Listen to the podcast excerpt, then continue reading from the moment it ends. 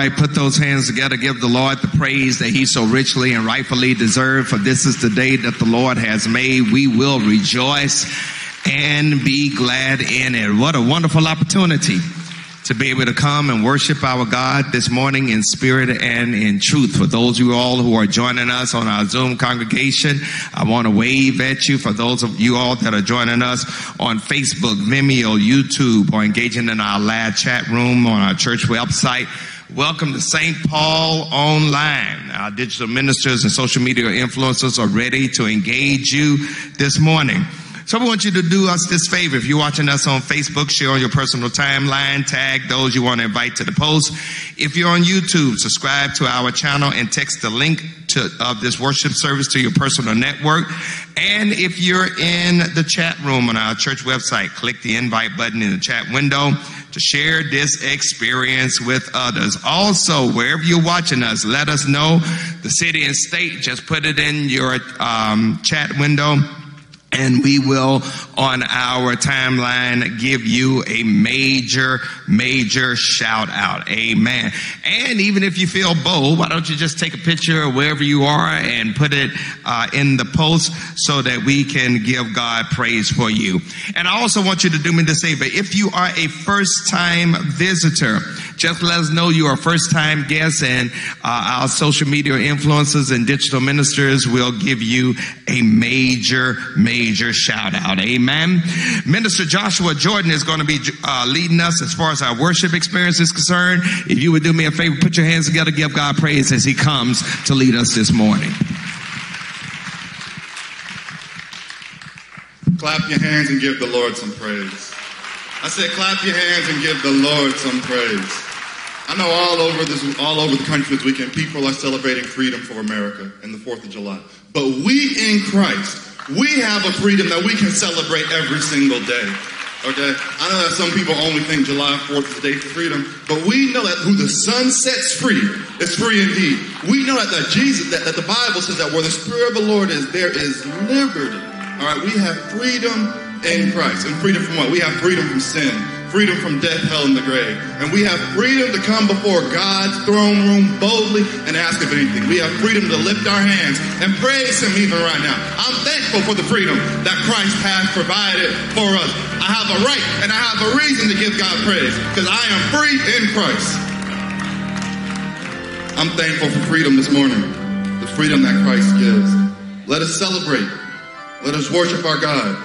And let us begin with the opening hymn, Crown Him. Let us sing with our uh, chorus.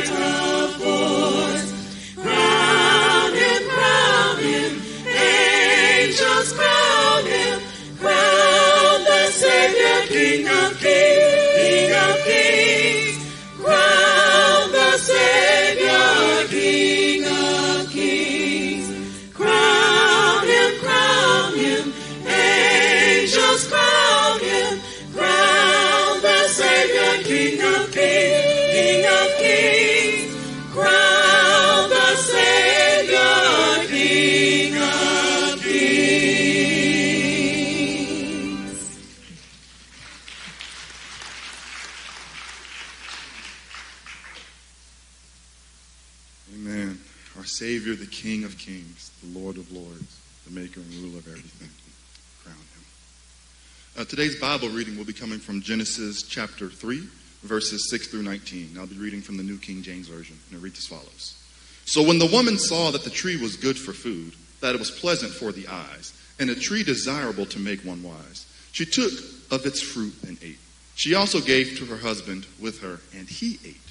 Then the eyes of, the, of both of them were opened, and they knew they were naked. And they sewed fig leaves together and made themselves coverings. And they heard the sound of the Lord God walking in the garden in the cool of the day. And Adam and his wife hid, him, hid themselves from the presence of the Lord God among the trees in the garden. Then the, law, the Lord called Adam and said to him, Where are you? So he said, I heard your voice in the garden, and I was afraid because I was naked, and I hid myself.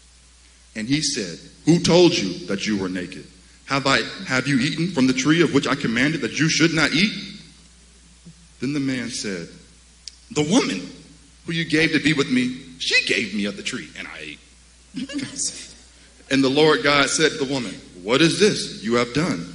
The woman said, The serpent, he deceived me, and I ate. So the Lord God said to the serpent, Because you have done this, you are cursed more than all the cattle, and more than every beast of the field.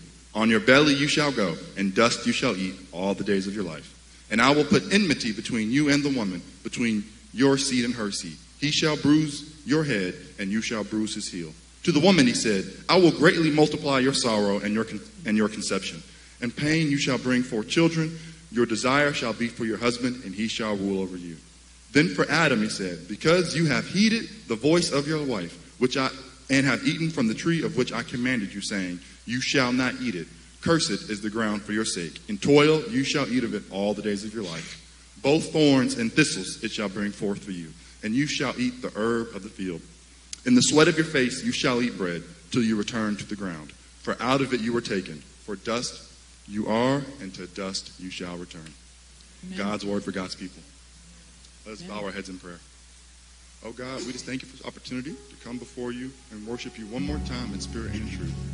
God, we're thankful that we got to see another day, Lord, another month, God. It's the month of July in 2022. We know some of us did not think we would be here in this moment, even right now, but for that, we are thankful, God. We will take, make the most of this opportunity to come and gather amongst your people one more time and praise and worship you. I pray that your spirit has its way in this place, God. Move from heart to heart. Move from person to person, breast to breast, God.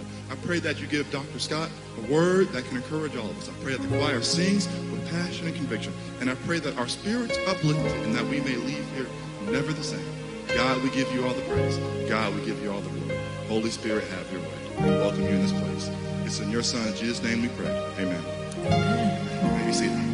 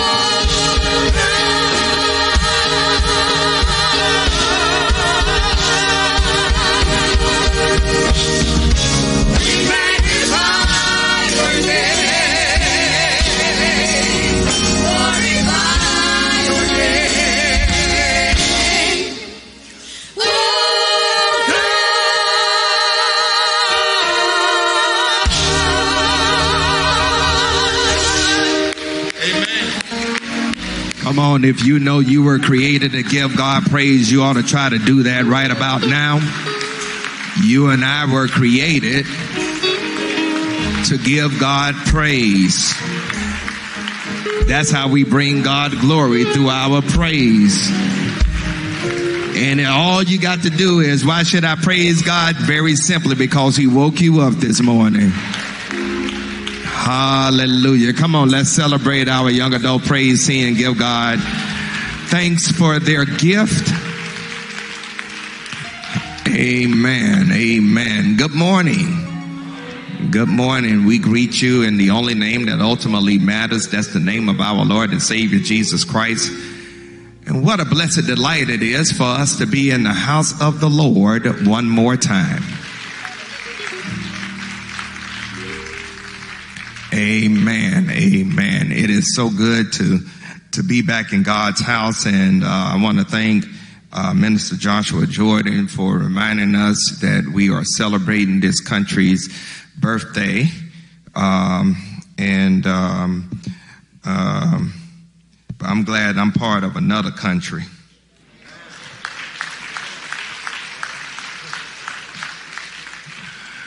Called this country don't care too much about folks who look like me. Yeah, I'm glad I'm part of another country. Let me, if I could, I want to just share uh, uh, a few concerns with you all from my desk as we move forward um, uh, in worship today. Um, next Sunday is Family and Friends Day, and we're ordaining our deacons. Uh, they had their exam on Friday night, and those that took their exams passed. Amen. Somebody said hallelujah. You might need to say that again. Bless their hearts. They had a seven page exam and then oral catechism. Um, um, now, I don't play with training um, and um, they passed. Um, some with flying colors and some barely, but they passed. Yeah, yeah. I'm so glad I got some good on-board deacons because they say, "Well, Pastor, they have good hearts." I said, "Yes." Praise Black Jesus and His Mama Mary. Um, uh, but moving from the ridiculous to the sublime, we're going to ordain them next Sunday. Our guest preacher is going to be the Reverend Dr. Marvin McMickle. Um, we're going to have reserved seatings for deacons in training. Uh, so, deacons in training and others, if you have family that are coming, uh, we will not be saving seats for them. First come, first serve. Uh, so uh, keep that in mind because you will not be able to wait in the lobby for your group to gather uh, gather outside. COVID is still real. We're still wearing our masks. Gather outside, and those that you want to have come in. Deacons and training, you know, you need to be here no later than 9:30 on next Sunday. Also, Dr. Redmond asked me to remind you we have a mobile blood drive here at the church uh, next Sunday from 9 a.m. to 2 p.m. We need at least 20 people to sign up so that we can be eligible to have that mobile blood drive. And there's blood shortage throughout the Mecklenburg, Charlotte area. And um, that mobile bus is going to be on Allen Street in front of the youth sanctuary. And so we're asking that if you would, please, ma'am, please, sir, uh, make consideration to give blood. Uh, there is a sign up sheet, am I right, on the website? Outside, okay. There's a sign up sheet. Uh, our medical team has that. Uh, and there's a sign up sheet in the vestibule. Uh, so please uh, sign up for blood. Let let my soon to be future second vice president of the women come on in. Come on in, Lisa and Tisa.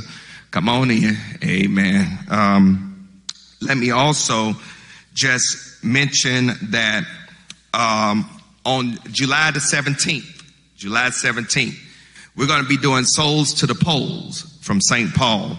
Uh, our social justice ministry is inviting you to bring souls to the polls on, amen, July 17th. And this is to vote in Charlotte's um, municipal election. So the city council and the mayoral election is uh, up for uh, voting, and sample ballots will be available next Sunday. Uh, do your research, come prepared to participate. Please exercise your right to vote. Let me just say that it is important. I want you to hear me and hear me well. It is important for you to vote in all elections.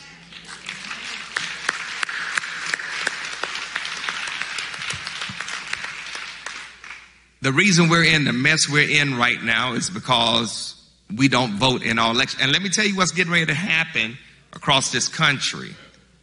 Um, there's a Supreme, there, there is from the state of North Carolina a case that's making its way up to the Supreme Court that dealt with how we drew the lines here in North Carolina. And if the Republicans can have their way, in which I'm mighty afraid they might just because of the makeup of the the court now that they may rule in favor of the Republican legislature, which means they can create the map however they want to. Y'all missed that. They, they, they can create the map however they want to, which means that basically they can create it so that Democrats have less and less of a chance of becoming part of the state legislature. Now, why is that important? Because the state legislature draw the boundaries for congressional districts.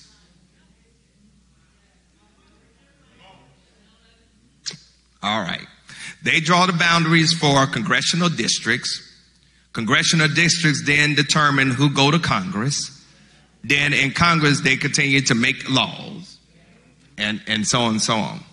See, let, let me just say, don't get it twisted. Voting for president is very important, but the most important elections. All right, let, let, I'm, I'm, I'm trying to be, I'm trying. No, no, no, I don't want y'all to clap. Y'all need to vote. Here, here it is. No, I, I need you to hear me. Here it is. Here it is. Here it is. Here it is. The reason we are where we are is because we focus more on the president than we did on our local elections. All right? So so so during midterms you didn't really vote, but every 4 years you went and voted for Barack. You voted for Barack or, or, or, John McCain. You voted for Barack or Mitt Romney. You voted for Trump or Hillary. You voted for Biden and Trump uh, uh, you, you voted for president, but you didn't vote in local elections. And, and, and, while, and while certain folks are playing checkers, other folks are playing chess. Because for the Republicans, it was never about the presidency. It was about the Supreme Court. Y'all, y'all missed it. it. It was about the Supreme Court because they figure if we could get a majority on the Supreme Court, it don't matter who the president is. It, it's never, it's in the last 40, it's never been about the president. It's been about the Supreme Court because they've even been able to limit whenever a Democrat was in the White House, limit who he, he who he could bring to be considered for the Supreme Court. Ask Barack. They were playing long game, we were playing short. All right? So so so every election has consequences, which means that if you live in Charlotte and you haven't voted by July 17th, you better get in your car and go to Souls to the Polls and vote.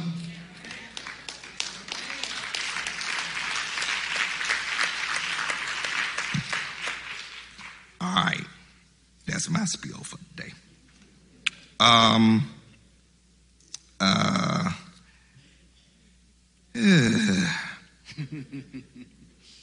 Y'all do know COVID is still real. So if you're sick, stay home. Um, continue to wear your mask and become vaccinated and get your booster. Uh, as a matter of fact, I'm going to get my boost. I didn't want to get my booster this past week because I had to preach today. But do know this week I'm getting my booster so that if it knocked me down, at least I have a day to be out.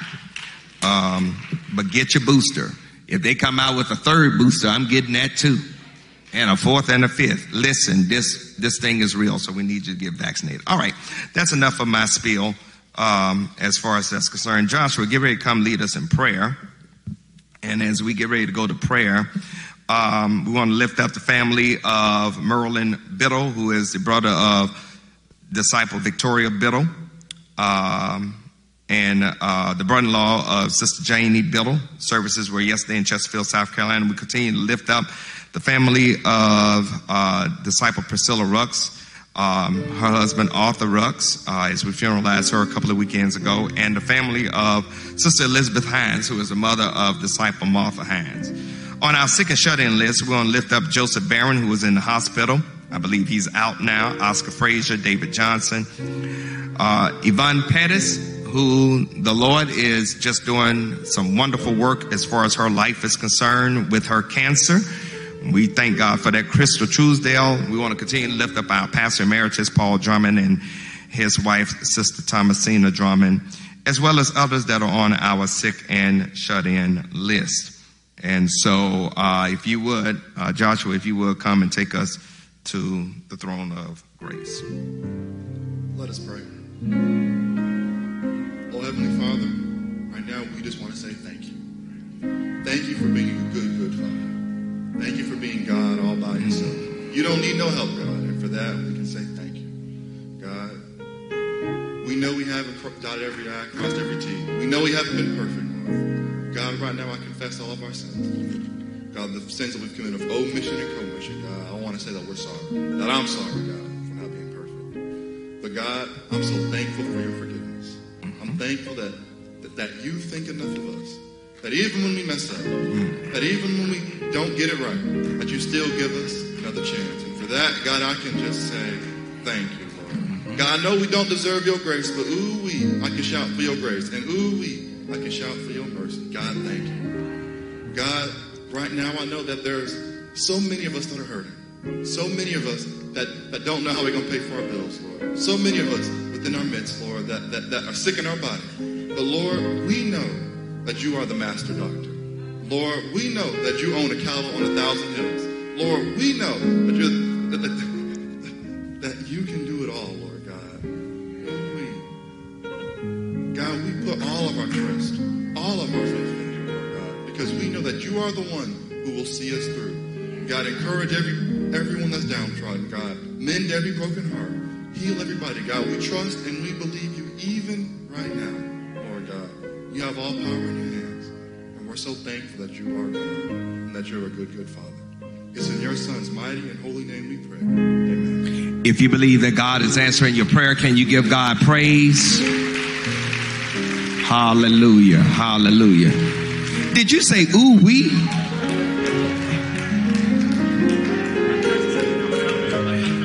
Boy, you I talk about my Mississippi. That's that's deep down Texas. All right. It's time to give. Let's give God praise for the wonderful opportunity to give. Let me just say before we give, we are raising $50,000 for the Charlotte Rescue Mission. This church, uh, through your gifts and your kindness and generosity, we want to give to the Charlotte Rescue Mission $50,000. This is home mission. We've done foreign mission last year with Haiti. We now want to do home mission with the Charlotte Rescue Mission. And uh, we have raised $5,925 as of June the 26th. Amen. So we got another at least $44,000 to go. We need, we want to get this in at least by the end of September. By the end of September. September, I, I want to have $50,000 so that we can give to the Charlotte Rescue Mission. And we want you to be kind and generous as far as that's concerned. There's a special place, if I'm correct, Karen, on Givelify that you can give as far as the Charlotte Rescue Mission is concerned. There's also on your tithing envelope, you can put Charlotte Rescue or just put Rescue Mission, and we'll know to give you credit for that. The Charlotte Rescue Mission helps men and women who are dealing with alcoholism, drug addiction, and homelessness. They're building a $25 million facility And we just want to do our small, small part. And if we raise this $50,000, we will be included in the pantheon of major supporters as far as that's concerned. I would love for St. Paul's name to be listed in uh, time memorial as far as giving aid and assistance to our brothers and sisters who need it. So we want to raise this $50,000 and we want to do it by the end of September. Hopefully by October, cut a check for $50,000 or anything over that we raise to give to the Charlotte Rescue Mission. Can we do it? Amen. So there are three ways you can give here at St. Paul Church. The first way is you can give by dropping off your check, money order, or cash here at the church. Call the church office at 704 334 5309 to make sure someone is here to receive it. Or you can mail it, uh, your check or money order to the church at 1401 Allen Street, Charlotte, North Carolina, 28205. You can also give through ACS or Church Life online. You can give through Givelify. If you don't have that app on your smart device, download it from your app store, connect to your favorite credit card, search for St. Paul Baptist Church, and in three clicks, you can give. If you have a physical offering in the church, you can drop that in the basket on the road that is in front of you, and our account team will receive it. So, however you're giving today, if you're giving using your smart device or using a physical offering, if you would, or if you drop your offering off at the church, just put your right hand in the air or raise your offering. We want to give God what's right, not what's left. Let's go to the Lord in prayer. God, we come and we thank you for the wonderful opportunity to give, to participate with you in kingdom building through our gifts. For those who are practicing the, the discipline of giving tithes and offerings, we thank you. For those, oh God, who give something but yet not doing the discipline of tithe and offering, we celebrate them and yet, God, we pray that you will prompt them to give that discipline giving and then go beyond to grace giving. And then, God, for those who feel like they don't have to give anything, tenderize their hearts, help them to understand that giving is part of worshiping you. Take these gifts, multiply them in a Godful ways so that ultimately we can do your work through the village, the tribe known as St. Paul. In Jesus' name we pray, amen. For my brothers and sisters that have physical offering, if you will place it in the basket in front of you, we thank God for your wonderful gift and your capacity in giving at this moment.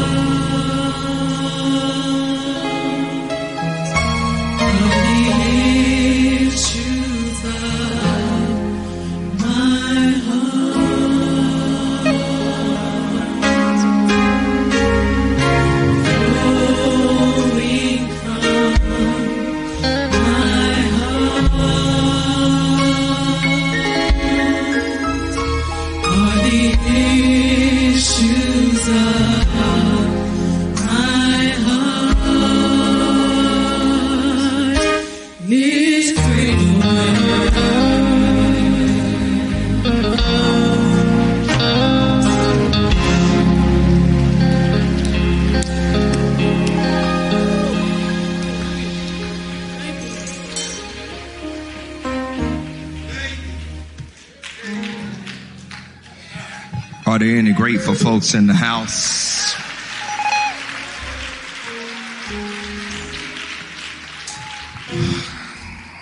Thank you, Scott, and to our young adult ensemble for um, informing us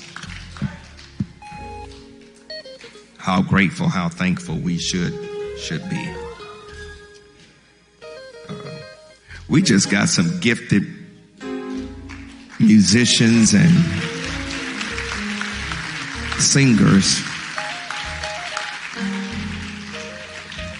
I'm, I'm gonna ask Scott to stop playing because I really want to pay him a, a compliment. I, I didn't quite, I didn't quite get it when I first got here nearly six years ago. You know, because in some churches, anybody that got a voice, just let them sing.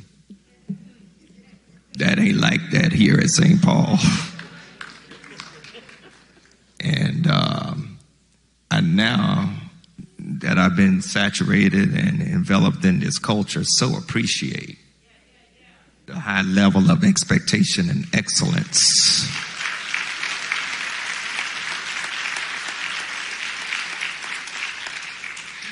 Because singing just ain't some folks' gift no matter how much they want to do it. And so I'm glad he's the gatekeeper for our music ministry. Thank you, Scott. Hallelujah.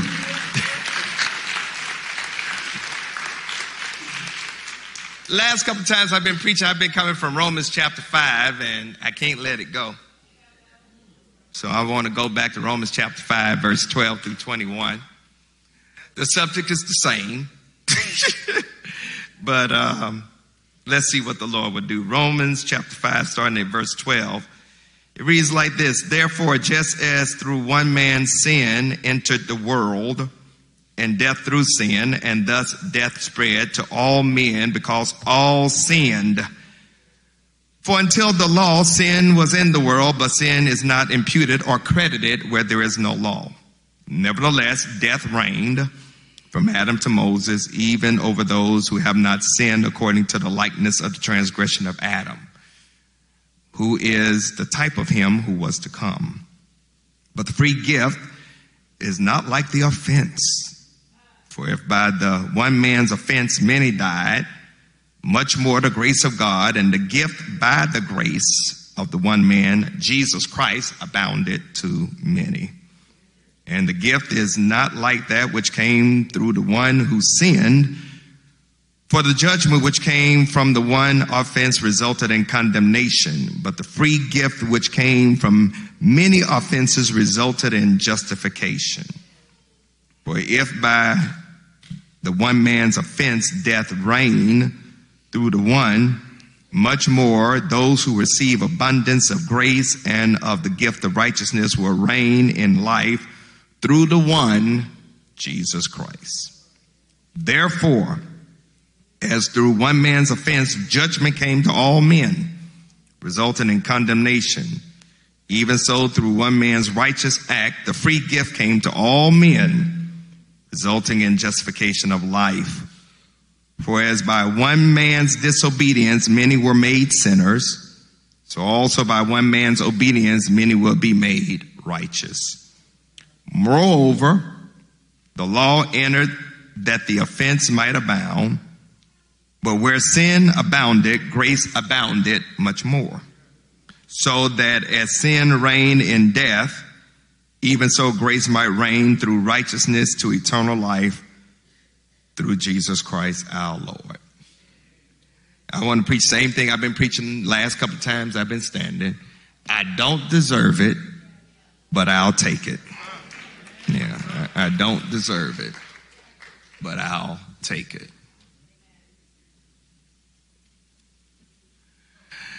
Genetics. Genetics. Genetics. There are some conditions we are predisposed to deal with because of genetics. Um, therefore, family medical history is so important because it can help you to deal with future health concerns. When I look at my personal family history, um, on both my mother and father side, there are some conditions that impacted them medically to which my siblings and even my daughter must be concerned about. Health issues like diabetes, high blood pressure, and cancer are diseases my siblings and even my daughter must be alert because it's part of the genetic code from both sides of my family. Interestingly, when I was diagnosed uh, in 2015 with diabetes, I will never forget the words my late father said to me. He said, Man, I see I done passed on that Funchess curse. It is important for family to talk to each other so you can be aware of potential health challenges and to do all you can to avoid them if possible or to deal with them if you have to. There's a field, there's a field, Brother Pop, in, in psychology called epigenetics. Epigenetics is the study of how your environment, your upbringing, and other factors can change the way your genes are activated and expressed.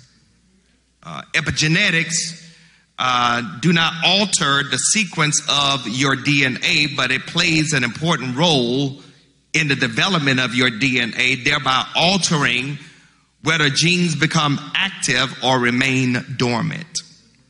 These changes can be caused by stress, smoking, drinking, diet, exercise, drug use, or even childhood trauma, thereby causing certain aspects of your DNA not to be fully engaged in sequential ordering, which may produce certain health concerns and bodily functions.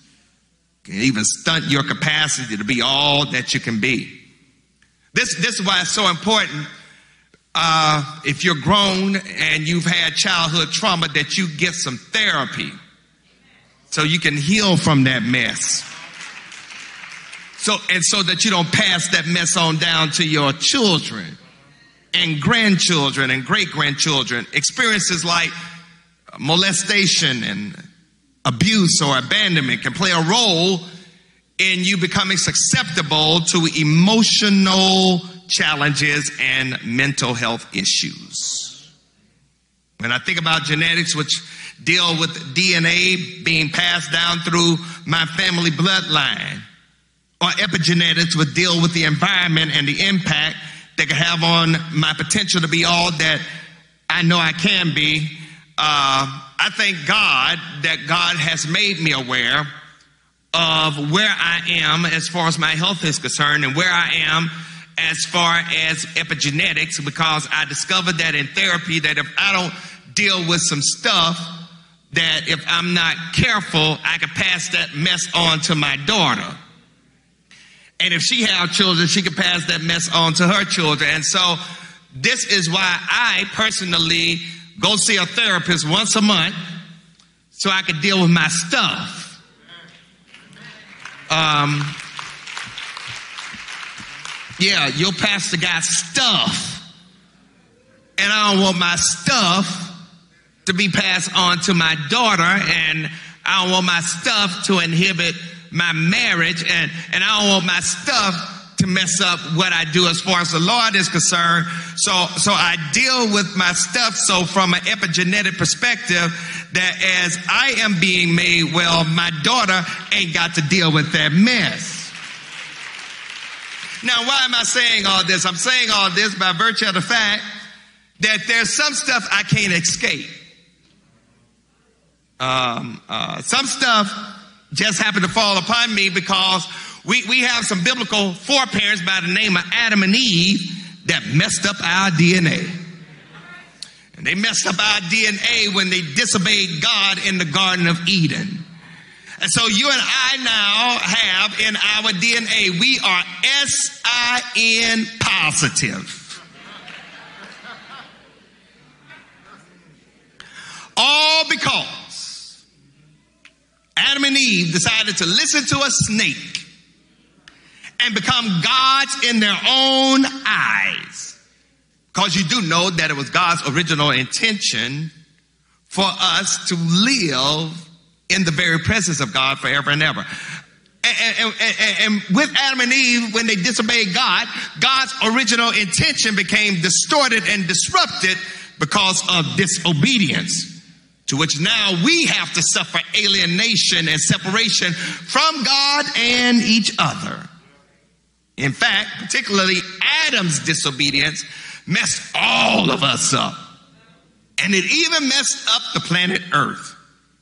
We got messed up because of hatred, separation, and power dynamics that were introduced into the human equation to the point that do you all not realize that when a man talks about being head of the house and head of his wife, that wasn't God's intention?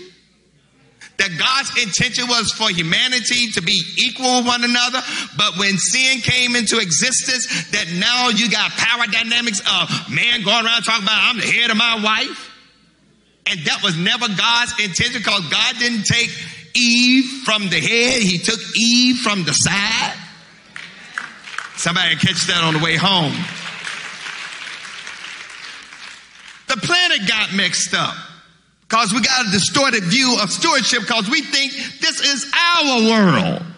And it ain't our world, it belongs to God. And one day we got to give an account to God for how we messed up God's world. Think about what's going on right now climate change, melting polar caps, intensified hurricanes, extreme tornadoes, fire in various parts of the world, drought, famine, declining drinking water resources, and a whole bunch of earthquakes. As a matter of fact, do you all not realize there are earthquakes taking place in North and South Carolina? And then on top of that, this the culture and, and even the country are, are acting just like Adam and Eve through white supremacy, patriarchy, sexism, idolatry, and classism, and being xenophobic. That means being fearful of foreigners. Y'all, St. Paul, I, I am so afraid of what is happening in our country through this thing called Christian nationalism. Because Christian nationalism in the United States is not rooted in a relationship with God through the biblical historical Christ, but it is connected to power structures and systems that will keep white people in power while they oppress others. I know I'm getting ready to make somebody mad, but I'm here to let you know Jesus did not come to establish the United States as the new Israel.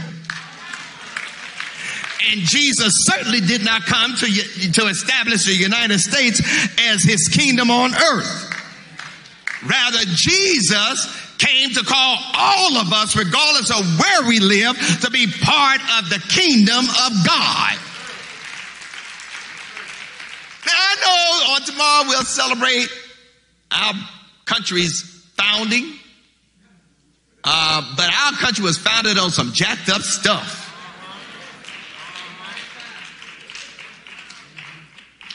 I know y'all don't like it, but I'm going to preach it anyhow.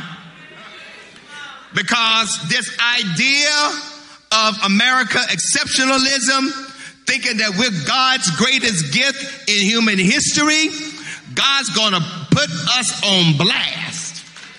Because I'm mighty afraid that judgment is coming to the United States of America. I read from one of the smartest persons I know named Dr. Matthew Johnson. He pastors in Birmingham, Alabama. Uh, he has a PhD in phys- uh, philosophical theology from the University of Chicago. Just absolutely brilliant. He, he, he, he puts it like this. He said, and I quote, America, America is becoming a backwater Dixieland country. While other countries are rising to the forefront to take our place on the stage of world history. Perhaps the idea of manifest destiny to which this country is written in the apocalyptic literature of Revelation when John wrote, Babylon the Great has fallen. We don't like to talk about it. We don't like to reference it. But maybe America is not Israel, but Babylon. Maybe, just maybe, America is not all that she thinks she should be, but perhaps maybe America is one of those instruments in the Bible whereby God said, I'm sick and tired of your idolatry. Maybe, maybe the God of the United States is not the God of heaven and earth, but the God of capitalism and white supremacy and racism and sexism and classism and militarism.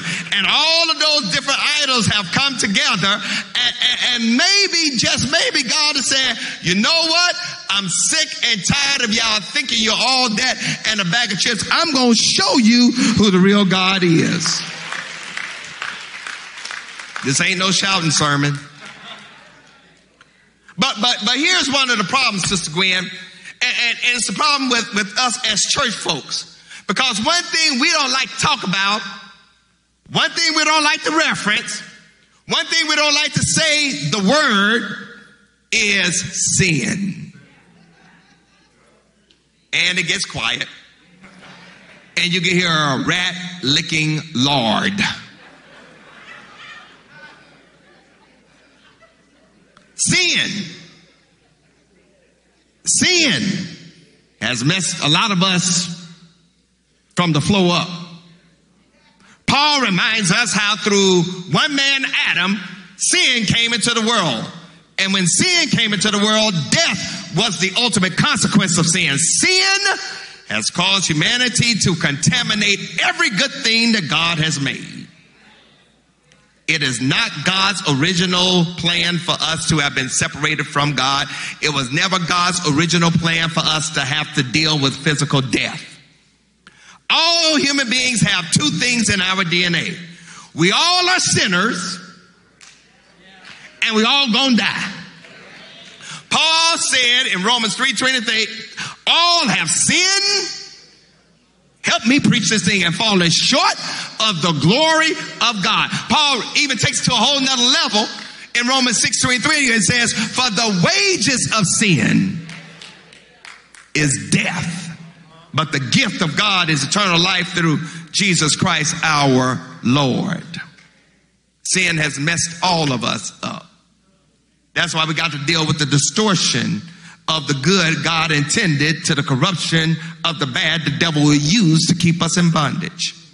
This, this, this is what sin will do. Sin will turn love to lust, joy to sorrow, comfort to calamity, peace to pity, hope to hell, virtue to vices, faith to fear, honesty to corruption, humility to hubris, anointing to arrogance, respect to shame, gladness to grief, generosity to greed, friends to enemies, beauty to ashes, victory to defeat, innocent to guilt, and life to death. But I am glad that sin does not have to be the last word in the state of affairs of our human predicament. Why? Because God sent Jesus to correct it.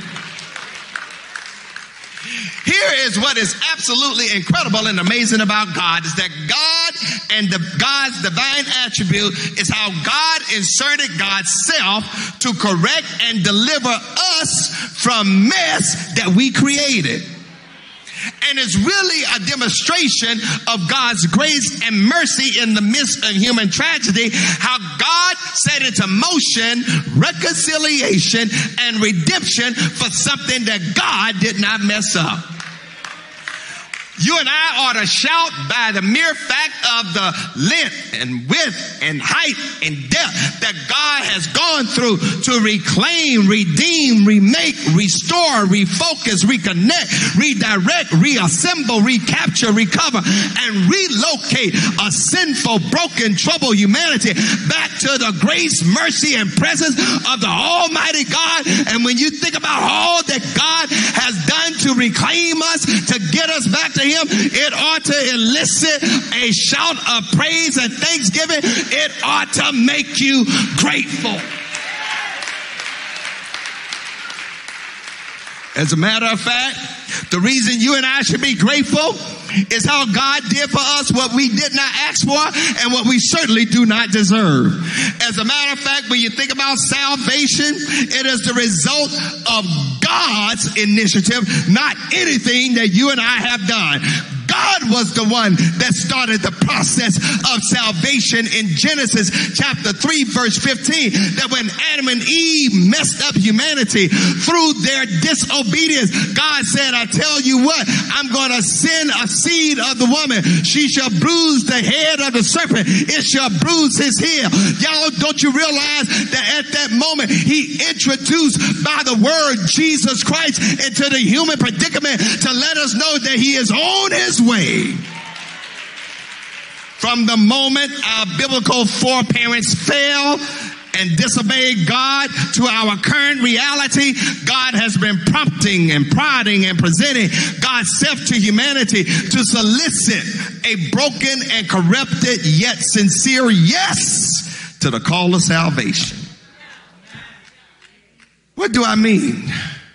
That even when you and I say yes to God to save us from our sins, we go back and forth between doing things that pleases God and doing things that sadden God.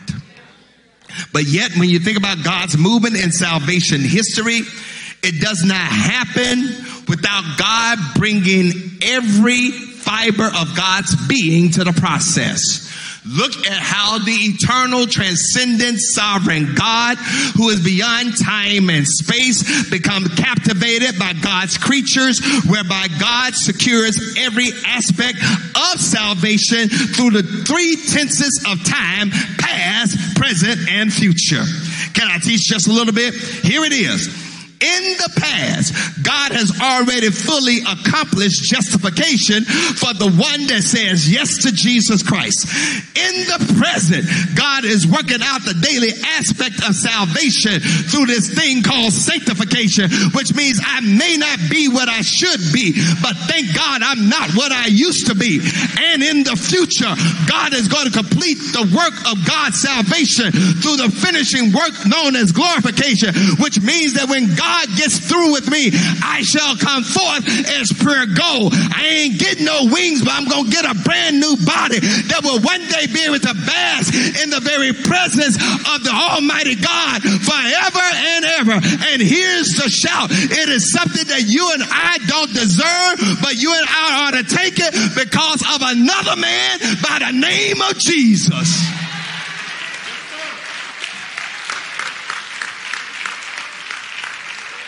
Here, here's what Paul, here's what Paul is sharing with us in these verses I read to you. That in Romans 5, 12 through 21, Paul has given us insight about the difference between Adam and Jesus.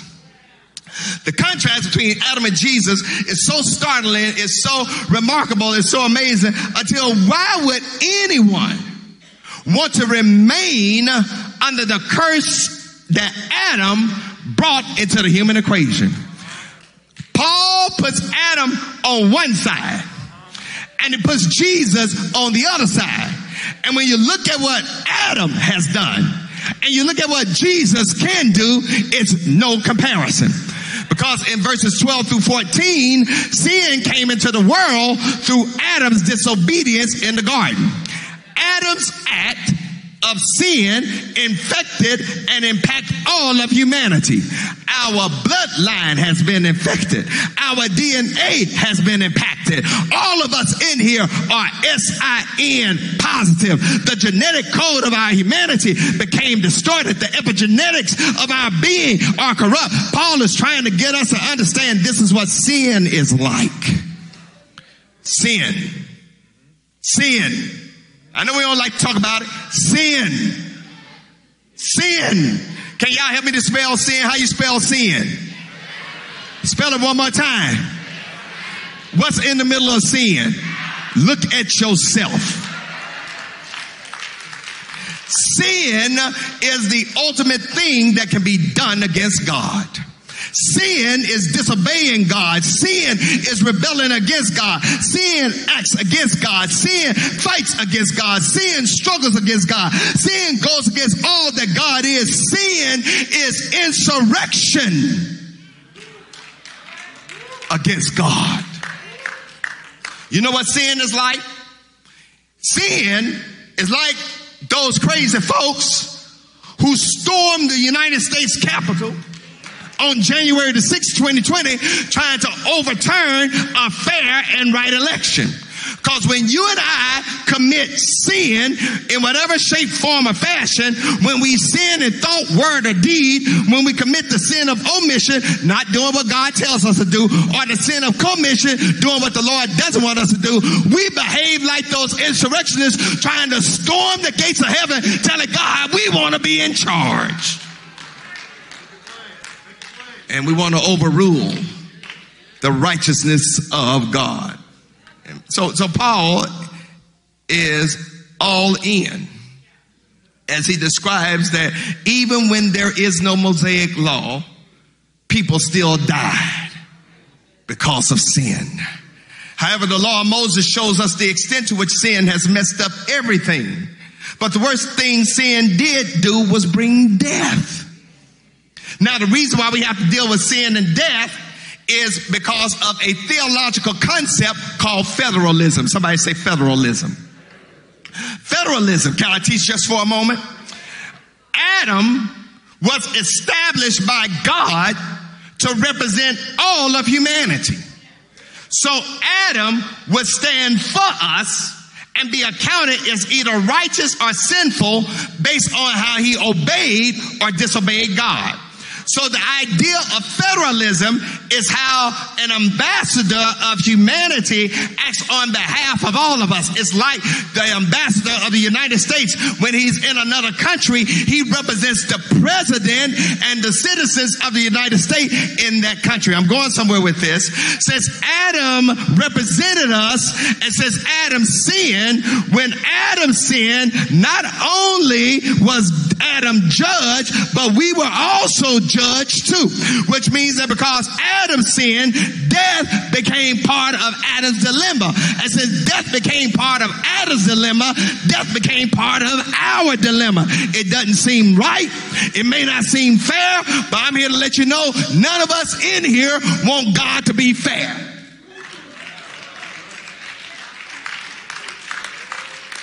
Because if God was fair, or you don't hear me, none of us would be here right now. Can, can, can, I, can I press my claim just for a little bit further? Because because I feel I feel I feel Sister Yvonne Pettis, I feel a shout getting ready to knock me down right now. If Adam messed us up, God sent Jesus to straighten us up. Adam's sin is assigned to us the same way that Jesus' righteousness is assigned to us when we confess Jesus as our Lord and Savior. We inherited sinful nature from Adam, but it's not our sinful nature that condemns us. It is not our sinful nature that subjects us to death. Here it is. What condemns us and makes us the ultimate candidate for death is our connection to Adam because all of us have sinned and fallen short of the glory of God. And do you all not realize that every time we commit a sin, God has the right to kill us? But he looks beyond our faults. And he sees our needs.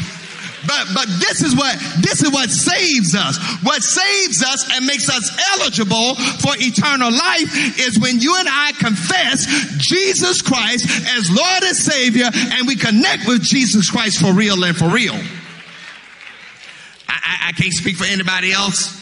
I will say that as I've talked about the deplorable conditions of sin and the devastating result of sin and the despicable deeds of sin and the demonic environment of sin and the dehumanization due to sin and the demonstrated power of sin and the diabolical schemes of, of sin, I got good news. Y'all want to know what the good news is? While we were yet sinners, Somebody help me preach this thing. Christ died for the ungodly. I don't know who should be shouting right now, but somebody ought to be shouting how God sent the remarkable, righteous, effective, efficacious, forgiving, marvelous, healing, life-giving, sinless, divine Son of God in human flesh to die for us and do for us what we could not do for ourselves. Because if I did not have Jesus, life would be horrible. Forgiveness would be unrealizable. Hope would be impossible.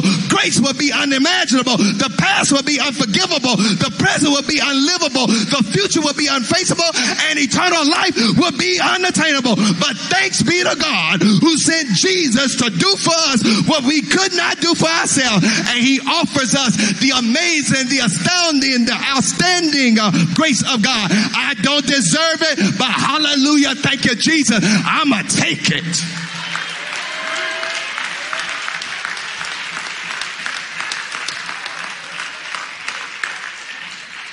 What does Paul share with us that ought to help us to shout and get connected to Jesus as Lord and Savior? Two things. I'm done. Here it is. First, we ought to have the joy of knowing we are justified through Jesus' obedience to God. Yeah, I know that ain't deep, but it's sure enough good news. When you look at verses 16 through 19, Adam said, No, God, I'm gonna do it my way. Jesus said, Yes, God, I'm gonna do it your way. Adam disobeyed God. Sin and death became part of our everyday experience. Jesus obeyed God and brought reconciliation and eternal life back to humanity. We are justified. Oh, I know why you can't shout about justify, just being justified. Because you don't know what justification is.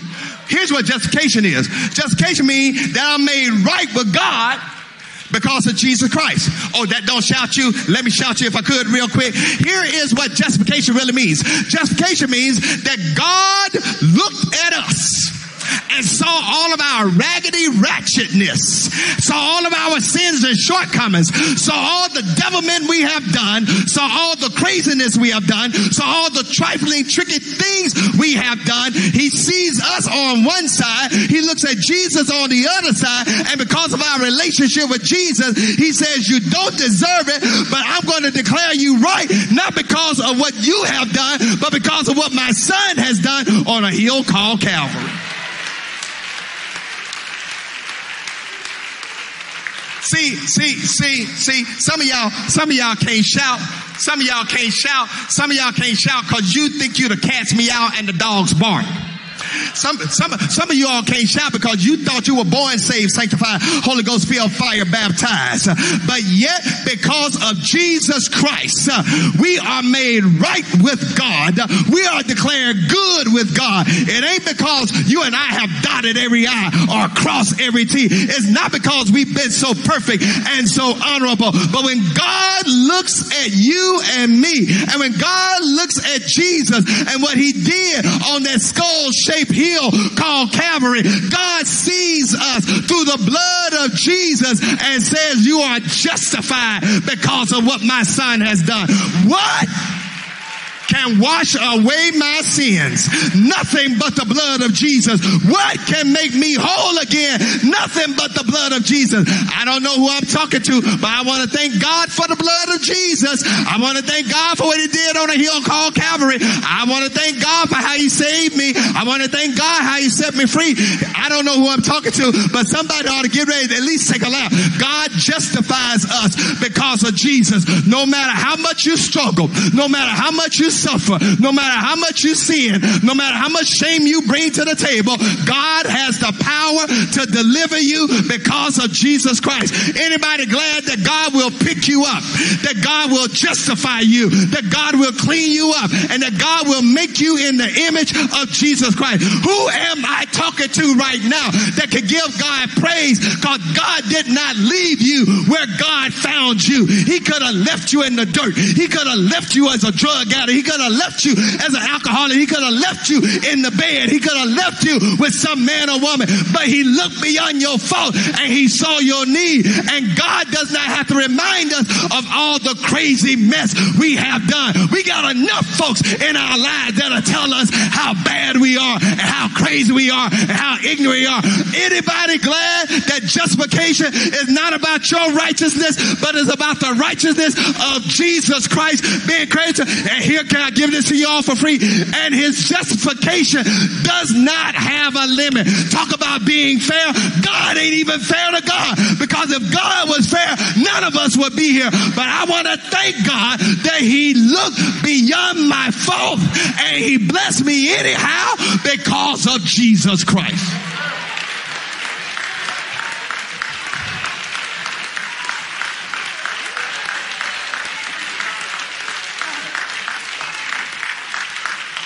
Let me get out of here because my time is up. Uh, uh, I got, can I give you one more thing? Uh, uh, you ought to be glad about the abounding grace extended to you to help you overcome your persistent sin. Bro, George Dunlap, I declare one day we're going to shout on good Bible doctrine. Verse 20 and 21 helps us to understand this. If Adam put us in sin and Jesus gets us out of sin, it ain't nothing but grace. I'm, I'm trying to teach y'all good because the purpose of the law was to show how much we sin. In fact, all the law did was create more sinners. Because when you know better and you don't do better, use a sinner. Uh, uh, uh, uh, so, so the law was given to humanity to make us aware of sin and to convict us of sin and to make us more responsible for sin. But the more of the law we knew, the less of the law we care. So the solution to sin ain't the law. But the solution to sin is grace. How so? Here it is. Here it is. And I'm done. I'm done. I'm done. I'm done. Here it is. Here it is. This, this, this, this is what, this is what makes me just want to shout. This, this, this, this what, this, this, listen, if I, if I, I no matter,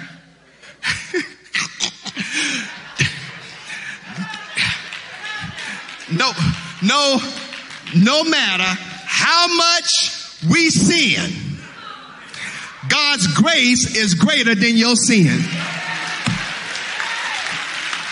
I'm, I'm, try, I'm trying to help the saints here because because because in the text sin grace moves from being a theological concept to become personified like it's a walking breathing human being and behave like a person who has rulership and authority because in the text it says grace will reign And so if grace gonna reign, then that mean that grace gotta sit on the throne. And if grace gonna sit on the throne, where's that throne in your life? And if you got a throne in your life, God is saying, I'm getting ready to position the essence of who I am on the throne in your life so that whenever you messed up, you'll be reminded that my grace is more than sufficient. Preach Robert Charles Scott. See, see, see, see, see, see, see, see, see, see, see, see. See, see, see, see, see, see, see, see, when Jesus, when Jesus died on the cross and God raised him from the dead, it was the decisive victory to let us know that God's grace is available. As a matter of fact, there is no limit on the supply that God's grace can give you. God's grace is not depleted as every time you sin and fall short. God's grace does not run out because you make a mistake or mess up. God's grace does not have any deficits because of your sin and shortcoming. As a matter of fact, God has so much grace that God provides 100% of what is needed to save 100% of the people that God is saving. And if you say yes to God right now, you have become part of the hundred. Uh, let me, let me go ahead and sit down because I don't want you to think that just because you sin and you get God's grace, that's how this thing works. No. We shall not sin that we get more grace. Because God does not condone sin. God hates sin so much until God graced Jesus to die for our sin. God hates sin in you. God hates sin in me. But what I love about God is that even when you and I sin, God continues to work to remove sin from our lives. And God, through grace, will give us power to overcome our sin. But even when I mess up, yeah, e- even when I fall short, I, am glad that God does not cut off his sin from us, his grace from us. Uh, every time that you and I sin, God gives us grace to get back up. Every time you and I sin, God gives us grace to turn things around. Somebody said that grace is God's riches at Christ's expense. Let, let, let, let, let me, let me, let me, let me, uh, catch me in just a moment, Scott. How many y'all ever heard of John Newton? No, everybody, no, everybody heard John Newton. No, John Newton, John Newton, born 1725, died 1807. Uh, John, John Newton was raised in a Christian home. Mama died when he was six years old. Sent to live with a relevant relative who did not know God and had no regard for the Bible. Newton became part of the British Navy, but one day he went AWOL. When they found him and captured him, they beat him in public for punishment. He later went to Africa and connected to a Portuguese slave trader. After he connected to that Portuguese slave trader, he himself became a slave trader. He connected to a British ship one day to head back to England. But even in that connection, he acted crazy. Broke out the ship's supply of rum and got the whole crew drunk as a skunk. But one day, that ship ran into a turbulent storm that lasted for a few days. John Newton was assigned to the hold of the ship to pump out water. But he had a feeling that ship was going to go down in a few days. However, in the hold of that ship, I feel my Mississippi slipping. Uh, he started remembering Bible verses that his mother taught him. He started remembering that the Lord is my shepherd. I shall not want. He makes me to lie down in green pastures. He leadeth me beside the still waters. He restores my soul. He started remembering um, the Lord is my light and my salvation. Whom shall I fear? The Lord is the strength of my life. Of whom shall I be afraid? And at that time, he called on the name of Jesus uh, and God saved him uh, from his sins. Uh, and John Newton became a preacher of the gospel. But can I tell you what you and I ought to shout for? Because he's not known for any sermons that he preached. He's not known for leading anybody to Christ. But can I tell y'all what he's known for? He's known for penning these wonderful words. Amazing grace how sweet the sound uh, that saved a wretch like me. Yeah, I once was lost, uh, but now I'm found. Uh, was blind, but now I see. Twas grace that taught my heart to fear, and grace my fears relieve. How precious did that grace appeared the hour I first believed. but is this somebody's testimony that's in St. Paul right now? Is this somebody's testimony that's watching us online right now? Uh, do I have anybody? They ain't afraid to testify uh, through many dangers, uh, toils and snares. Uh, I have already come. Uh, Tis grace has brought uh, me safe thus far, uh, and grace will lead me home. Good morning, St. Paul. Good morning, Facebook. Good morning, YouTube. Good morning, Vimeo. Good morning, telephone. Uh, I don't know about anybody else, uh, but I got to give God praise uh, because I don't deserve it, but I'm going to take it. Do I have anybody that's just like me? You've messed up. You fallen short. You made mistakes. You got shortcomings. You committed some errors. You have sinned and fallen short of the glory of God. But you find yourself connected to St. Paul and you got to give God praise because you discovered his grace is more than sufficient for your needs. For in your weakness, his strength is perfected. Good morning, y'all. May the Lord bless you real good. But do I have anybody that know you don't deserve grace, but you ought to take it? You don't deserve mercy, but you ought to take it. You don't deserve salvation, but you ought to take it. You don't deserve eternal life, but you ought to take it. You don't deserve Jesus who died for your sins, was raised from the grave, sits at the right hand of the Father, one day coming to judge the quick and the dead. You don't deserve him, but you ought to claim him. So can I do an exercise in the church right now? Do I have anybody that ain't afraid to testify like me? I don't deserve it, but I'm going to take it.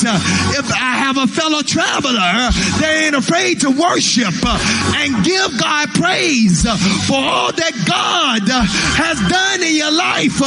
Can you be grateful for salvation?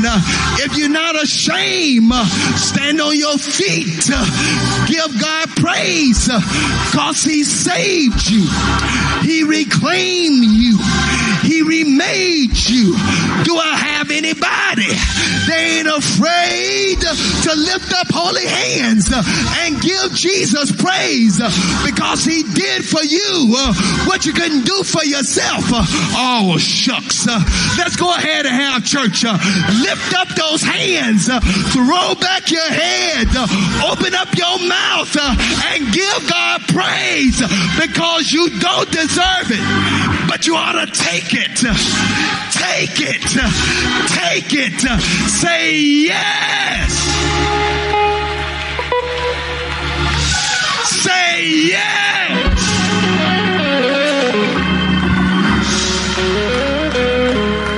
I, I don't. I don't. I don't deserve any good thing that I have.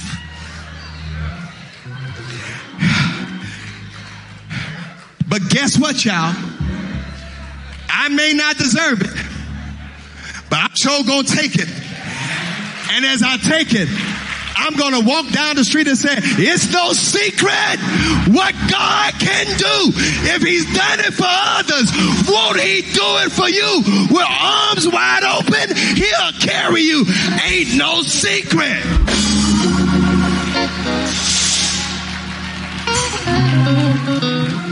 What God can do. I, I, I don't deserve it, but I'm gonna take it. And, and, as I take it, walking down the street, driving in my car, I said, Thank you, Jesus. Thank you, Lord. You've certainly been good to me. I'm done. I'm done. I'm done. I'm. Um. Uh. I don't know why you muffling your praise. If you, when you think about all that God has done for you, that you know you don't deserve, you ought to go ahead and just let it out. You I said you ought to go ahead and just let it out. Make the devil mad in here. You ought to just go ahead and let it out. Um, y'all, y'all sit down, sit down, sit down. So I I want to take this opportunity because there may be someone who's saying to themselves, God, God, God, God, God, God flows like that? Yeah.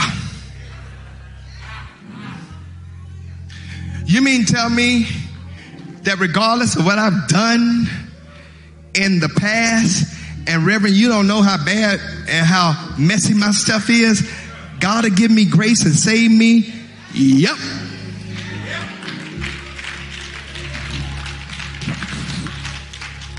You mean tell me that even when I get saved and I mess up, he's still gonna show me grace? Uh huh.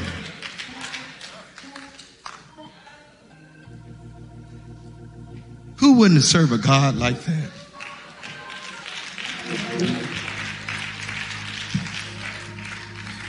Y'all, we got communion. I'd have held y'all past my time. But um, everybody watching me online, everybody that's in the house, I, I, want, I want to lead you in a prayer, a prayer of new life, a prayer of grace.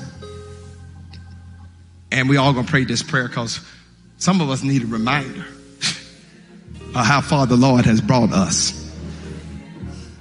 And as we pray this prayer, if you're in the house or you're watching us online, I'm going to ask you to make a decision for either Christ or church. I Actually, make a decision for Christ. Heads bowed, all repeat after me. Lord, I thank you. No, I don't hear y'all. Lord, I thank you for sending Jesus to die for my sins. I believe he is the Son of God. I believe he died on a cross. I believe he was raised from the dead. And I believe one day he's coming back. But until then, I need your Holy Spirit in my life. Forgive me of all my sins. Make me the person you want me to be. I surrender to you right now as Lord and Savior. Thank you for forgiveness. Thank you for the gift of eternal life. In Jesus' name, I pray this prayer. Amen. Keep those heads bowed just for a moment, just for a moment. If you're in the house, you prayed that prayer, you may have been baptized in the past and you didn't understand it, or you're in the house right now, you've never been baptized, but you want a relationship with God through Jesus Christ. I want you to do God this wonderful pleasure. Hold up your hand right now if you're here. Hold up your hand. Hold up your hand. If you're in the house right now, never been baptized, or you want to be baptized, you want a relationship with God through Jesus Christ, hold up your hand, hold up your hand, hold up your hand. Nothing to be ashamed of. Hold up your hand. Hold up your hand. Hear me, my brother, my sister, hear me and hear me well. If your hand is up, come down right now. I want you to understand this wonderful decision that you can make. Deacons, you can feel the aisle. If your hand is up right now, come on down right now. Come on down. This is no manipulation. I want you to leave this place knowing that you have a redeeming, graceful relationship with God through Jesus Christ. Can we celebrate those that are moving right now? Will there be another? Will there be another? Will there be another?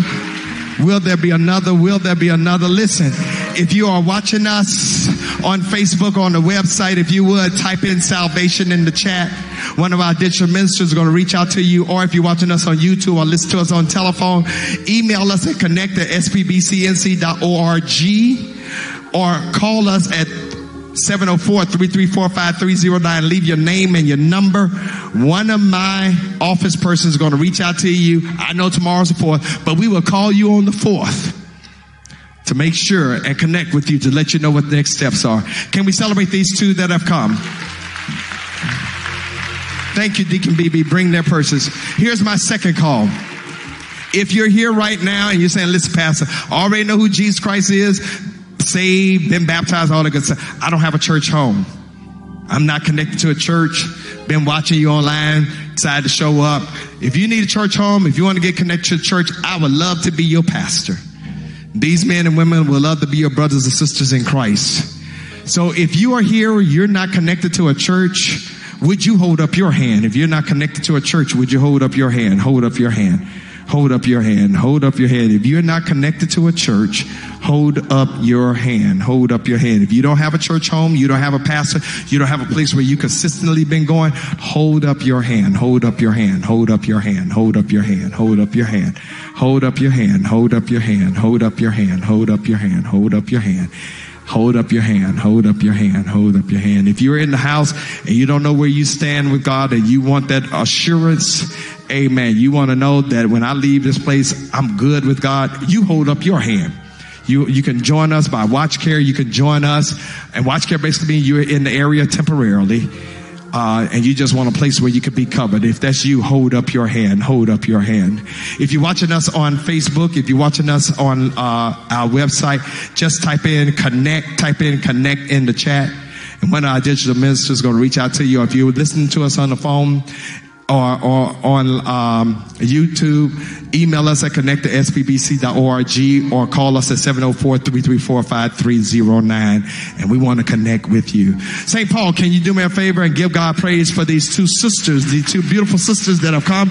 We could do a whole lot better than that.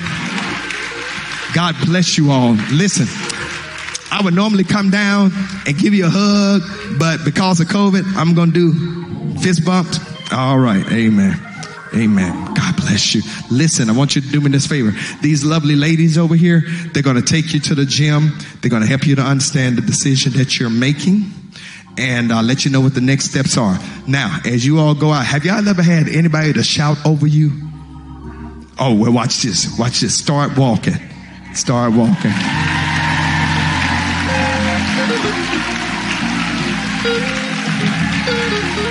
Come on, St. Paul. Come on, St. Paul.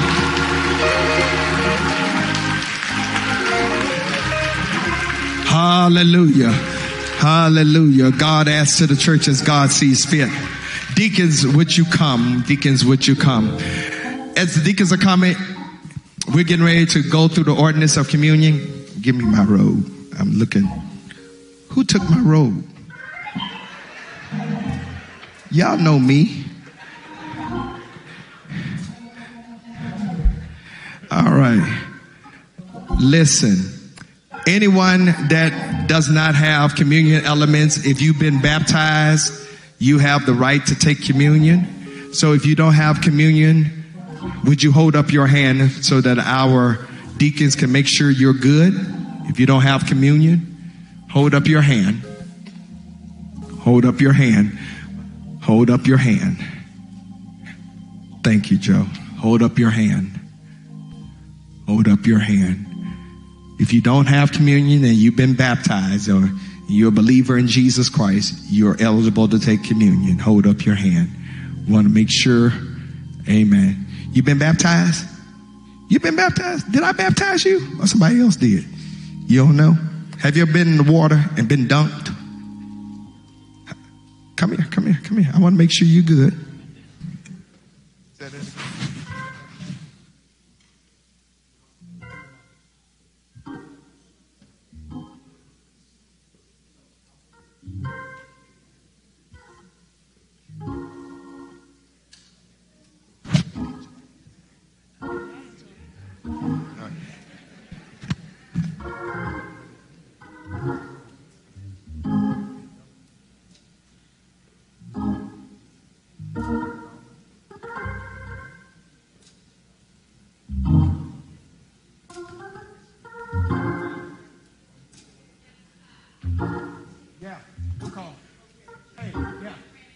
That's your face, son? Has you been baptized? All right.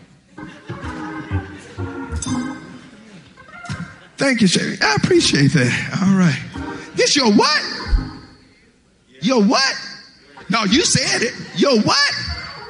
You ain't old enough to have no grandson. All right. Okay, you good. God bless you. Amen.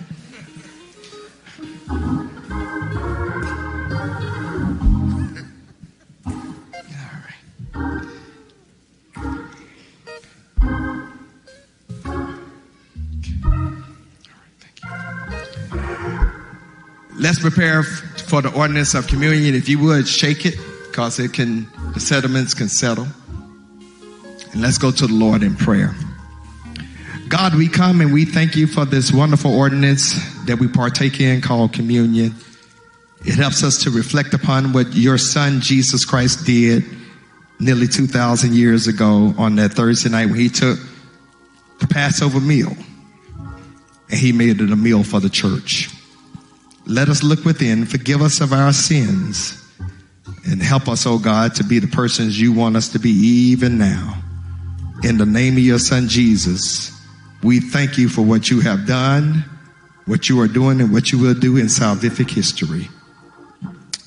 It's in his name we pray, and we say, Amen.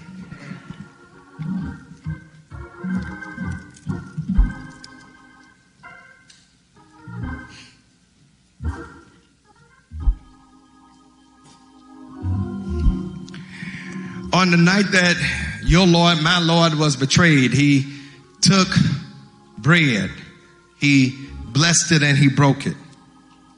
He told his disciples, Take, eat, this is my body that shall be given for thee. Let us at this time eat. Likewise, he took a common cup, and after he gave thanks to God for it, he lifted it toward heaven. He told his disciples, Drink ye all of it, for this is the blood of the New Testament that will be shared for the remission of sin. Let us at this time drink. Amen. The Bible says afterwards they sang to him and they went out to the Mount of Olives. Scott, can we do the doxology? All right. Let's stand and we're going to do the doxology. Praise God from whom all blessings flow.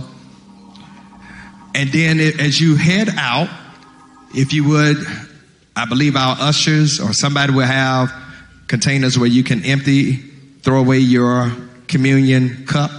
Please do not put it in the offering basket. That's not a trash can. Amen. Huh? Okay. Trash cans are outside the door. Thank you, Deacon Pearson. Trash cans are outside the door. All right. Now to him who is able to keep you from falling and to present you faultless before the presence of his glory with all exceeding joy, to only wise God, our Savior, be glory and majesty, dominion and power, both now and forevermore. Praise God from whom all blessings flow.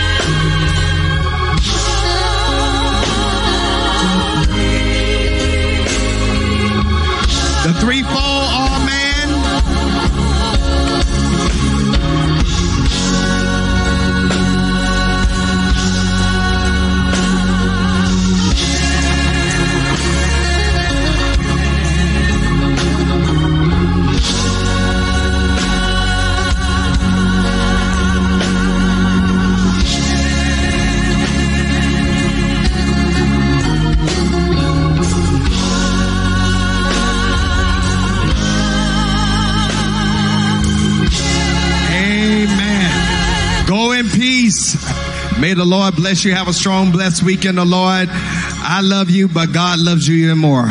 Be blessed.